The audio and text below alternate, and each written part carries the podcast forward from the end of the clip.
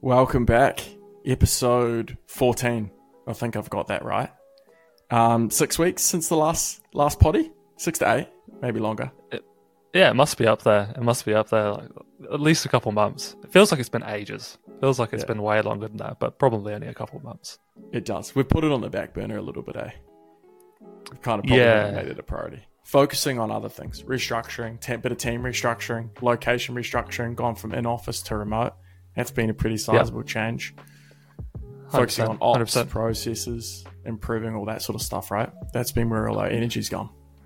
Yeah, I mean that kind of also plays into why we're back, right? Like, there's there's so many things for us to go through and discuss, and um, yeah, excited to get into this next topic. Like something that's been really at the forefront for us over the last couple of months since we last recorded. So, um, Yeah. yeah. plenty to share, plenty to talk about. Yeah, for sure. So, Advantage Plus shopping campaigns, something that I'd say every every brand, if you're a brand or an agency listing, you will be getting stuck into these types of campaigns. So, what's what's your initial thoughts?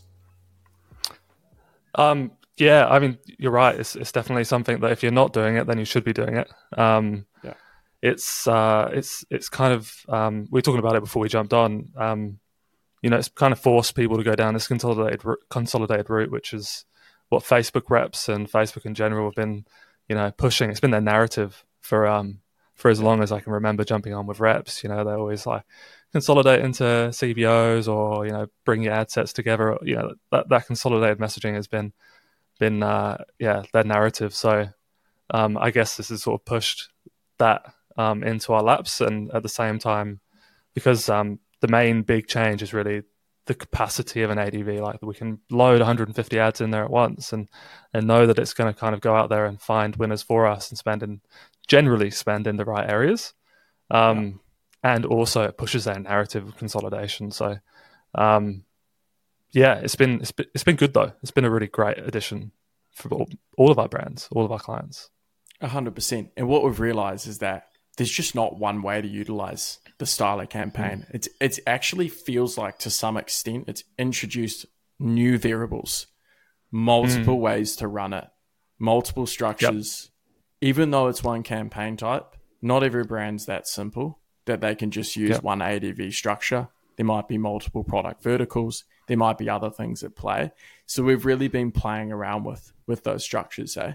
So I think the first thing, and it's a probably a bit of a misconception, right?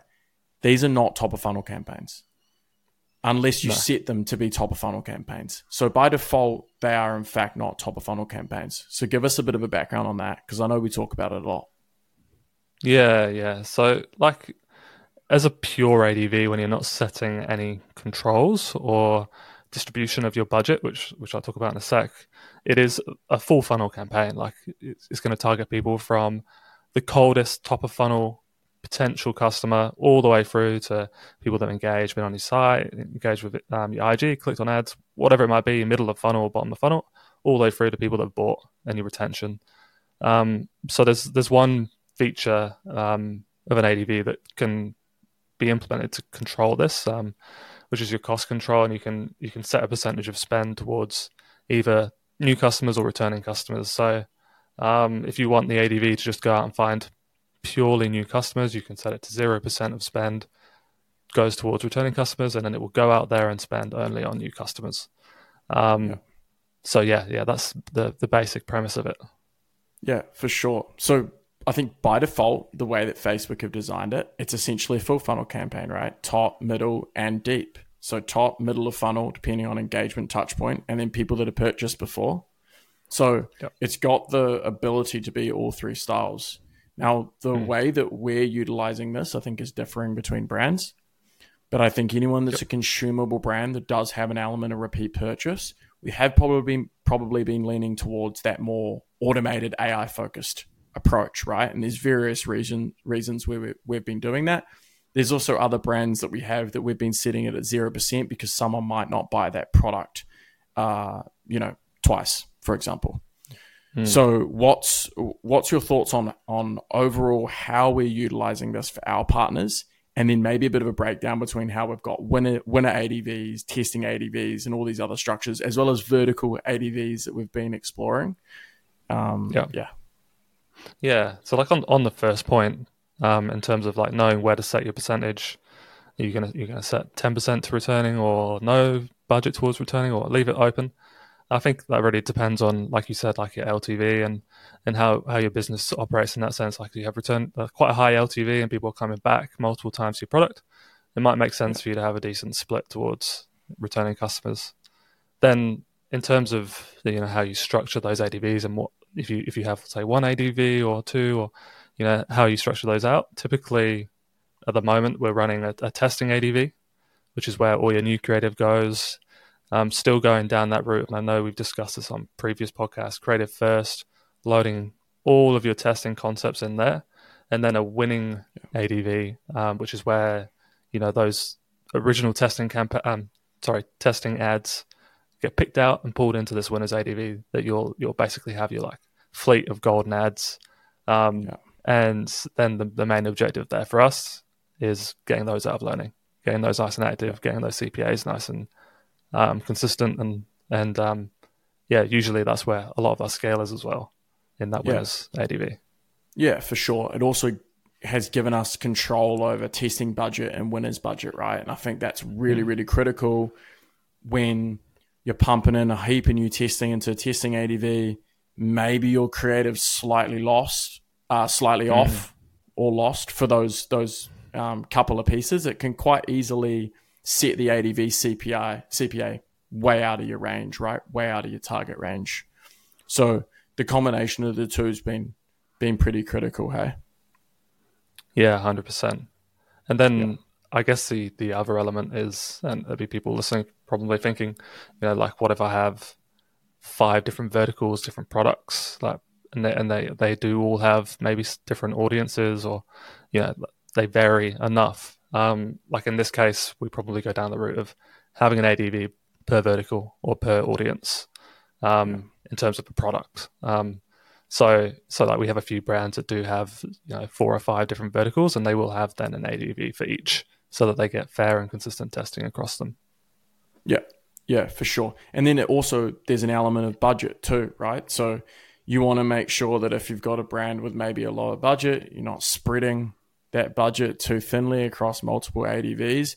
In some of our partners, we are just running uh, the one ADV, depending mm-hmm. on budget, and trying to be really, really clinical around how we're iterating on creative. I think that's been a, a really big part of it as well. So that's a good segue into uh, creative and creative testing with an ADV and how much creative is too much and how much creative is not enough. Um, and I think we've, we've, we've probably found that's a little bit different with every brand. We've probably sometimes found that you could put too much creative in, and there's certainly times where you can put not enough. Um, mm. What's your What's your thoughts? Yeah, yeah, it's it's normally the, the not enough. I think um, yeah. that is there's often the way. Um, yep. We were talking about this as well um, before we jumped on, and we have brands that you know potentially come on with low spend, or you know they're, they're fairly early days, and what this does allow is more testing for small brands. Um, you know, the bigger brands and uh, the brands that have been around for some time and already have a whole depth of creative. Like, if you were moving to an ADV at this point, load it all in. Like, get all your creatives in there, or you definitely all your winning creatives at least. Um, and you know, there is a potential you can you can overload it if you don't have heaps to spend and you know you're not sure about the direction but if you have your winning pieces in there then you're not going to have any problem. Mm-hmm. um, yeah. so so like i'd say most of the time you're going to need to test a lot of creatives to be over testing in an adv um, yeah. Yeah yeah. Yeah. I think as well we've noticed that a lot of the time the adv structure is smart where it puts spend. And it yeah. oftentimes won't spend in areas that it doesn't think will work. Almost like not like a bid cap, still lowest cost, but still trying to be calculated and making sure that it's distributing the budget into the right areas within the campaign, right?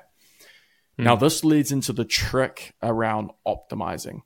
And I think uh, there's a few different ways that you could go about this, but you can absolutely over optimize your ADVs. Um, and potentially there's an element of under optimizing. So, what's the logic we're using primarily at the moment? Yeah, so look, it's like you said, like we're trusting in the algorithm, we're t- trusting in in the the machine learning that happens within an ADV. Um, obviously, still monitoring your your um, CPAs or you know your, your ROAS, for example, in in there, mainly CPAs.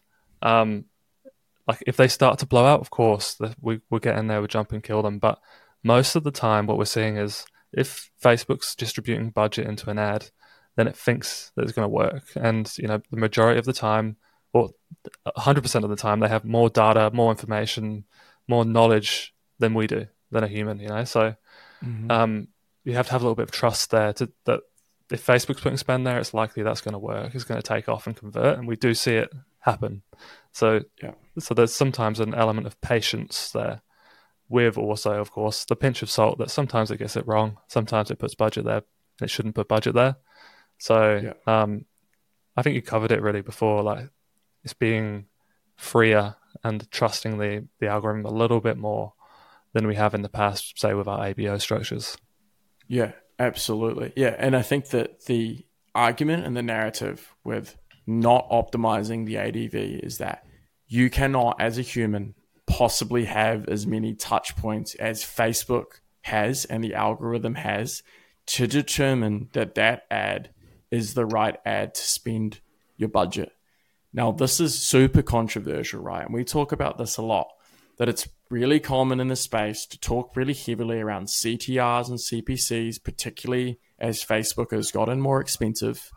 So it's mm. really easy to take that logic into the way you optimize your ADVs and actually make them go backwards, which we've seen, which we've certainly seen originally when experimenting is applying yep. an ABO style management technique to the ADV structures, which led them to not get the optimum performance that they're probably capable of.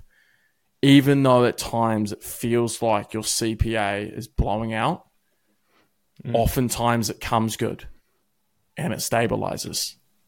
Yeah. Yeah.